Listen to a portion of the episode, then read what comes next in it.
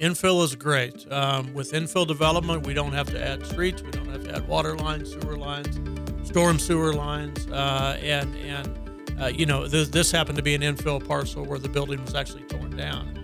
Another multiple housing development on the horizon for Hays. I'm Becky Kiser with Hays Post and Eagle Radio. I'll talk with Hays Vice Mayor Sandy Jacobs and City Manager Toby Dougherty about it on this episode of the Post Podcast.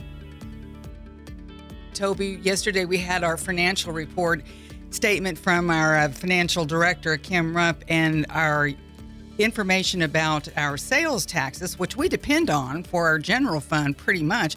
We're looking pretty good. Sales taxes are have been holding steady all year. They've been growing. Um, I believe part of that is just we have a bustling economy here, and and our economy has really shown no signs of slowing down. And part of it's inflation. Um, as you pay mm. more for a product or a, a, service, you're going to pay more sales tax, and and so therefore that results in higher sales tax receipts to us. But that's good because everything we're doing costs more money too. So hopefully we we stay ahead of the curve. And I know when you were working on the budget and Deputy Director Colin Belzer was presenting information to the commissioners, Sandy, he talked about uh, Hays being perennially a good draw. I've, I've, forgotten the term now. Pull. Pull, good pull, pull mm-hmm. for mm-hmm. people coming in to shop in the city. It absolutely is. And we're one of the few areas that's actually that pull number's growing. Um, and, and I think Mayor said it best last night when he was talking about people loving to come to this community. There's, there's, we used to have one or two destinations. We've got a lot of destinations within this community that bring a lot of different kind of people. So I think it's going to keep going. And I was saying to Toby this morning, I think we have a big problem. And I, he kind of looked at me. We have so much going on. We have so much economic activity going on, social activity going on. It's just a great community, great place to be. It is. It's wonderful. And we welcome everybody to town this week. And let's talk about some of the motions that were made uh, by the City Commission. Toby, this is exciting. Not only do we have a new fire station under construction on the northwest part of town, let's see, that's 45th and Post? 41st and Post. 41st and Post on the northwest side of town. And uh, the connectivity to that building is something that they need, but it's also going to affect the actual data servers, kind of the, the farm, if you will, for the entire city. IT Director Chad Reuter is just beside himself with excitement about this. exactly. We have uh, tried to connect all of our city buildings with fiber.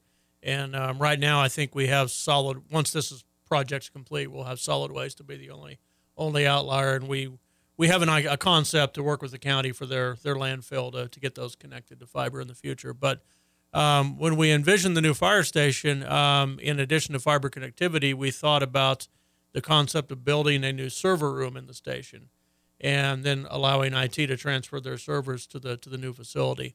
Um, the servers are in City Hall, and City Hall's in a floodplain, and it, it is right in the middle of a floodplain. And mm-hmm. I've I've Chad Reuter, the IT director, and I have been there in the middle of the night when the floodwaters are coming through City Hall, you know, picking mm. computers off the floor um, and it's just not a good setting. The, the, room it's in wasn't designed as a server room.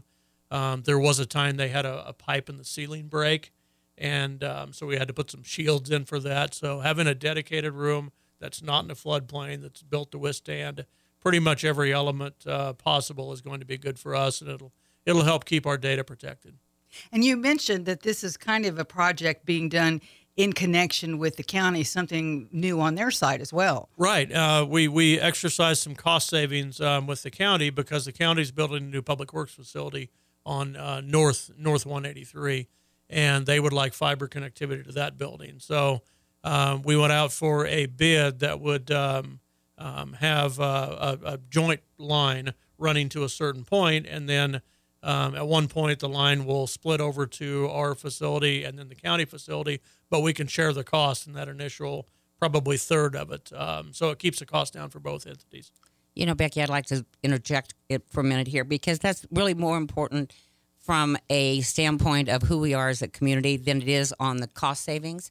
Um, I remember when I became a commissioner almost six years ago, one of the goals that I and others had was really getting a better working relationship not from under the commission levels, but on county and city, but at the commission levels. And I think you've seen in the last six months, six, eight, ten months, um, there's a lot of that going on. And the way our people work together, everybody should be proud of them because we work as a net, one entity on these on these situations, and not only do they say does it save money, gives us opportunity to look at other ways.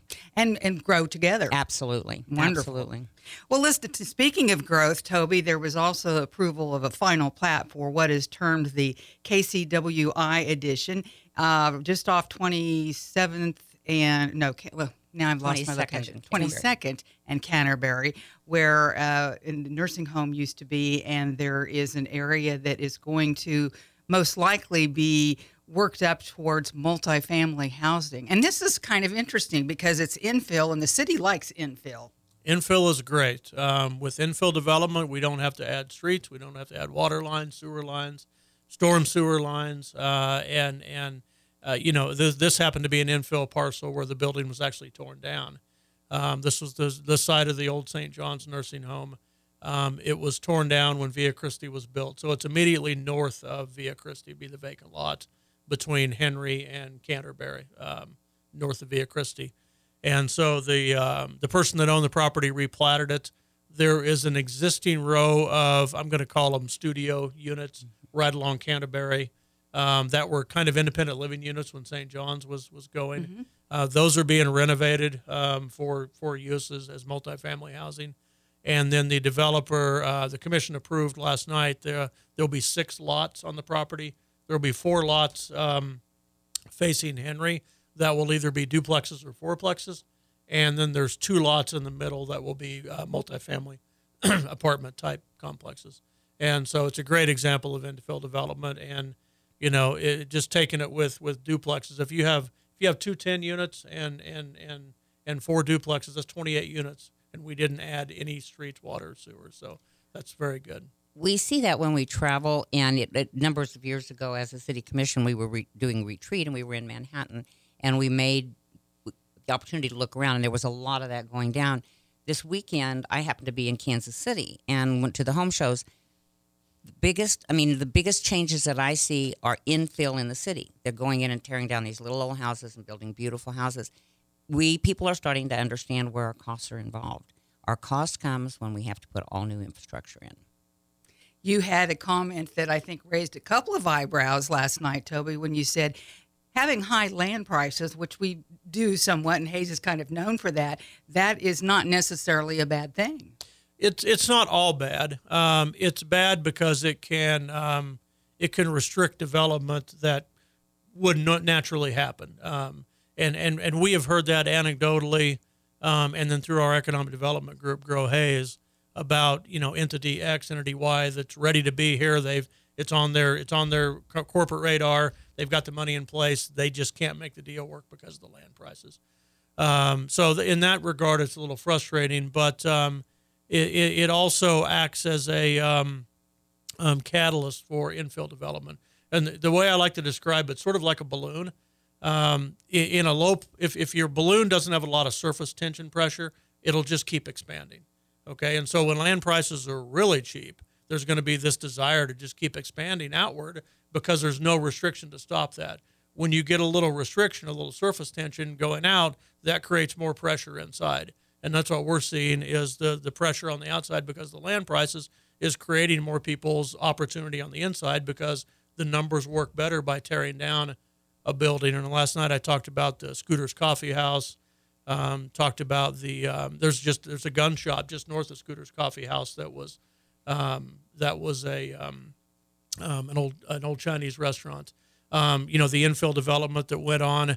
It, you don't have to go back very far. I think 15 years ago, um, before the Commerce Bank was built at 22nd and Vine, before the Ellis County facility was built, before anything on the west side or on I'm sorry on the south side of 22nd Street was built, the Munch Fitnesses and the No Clinic and all of that.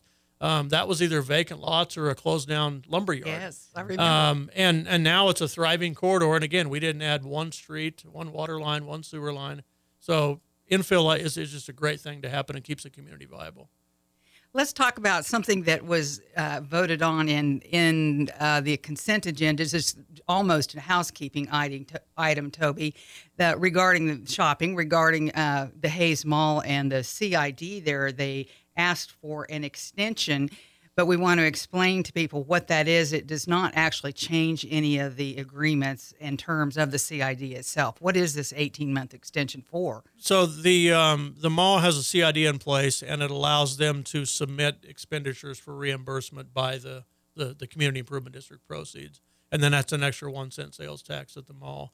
Um, there was a deadline uh, that they had put in the application uh, on those expenditures, and um, they did most of it for the Ollies uh, when, when Ollies came in, but they still have some money they, they could be reimbursed for under the CID, um, but the deadline expired. So they asked for that to be extended. Um, they would like to spend it in a couple other parts of the mall to help um, bring some new business to the, to the mall. Sandy, I want to give you the last word. You had some great things to say, and you do this all the time. Talk about how great the employees are for Hays and how important it is to keep them happy, so to speak, and what a great job they do for us. You had a personal um, interaction with some in, I think you said it was your alleyway. In the alleyway. They mm-hmm. you were they were telling you they were going to be there every day, regularly to check on this situation. You're like, yeah, right.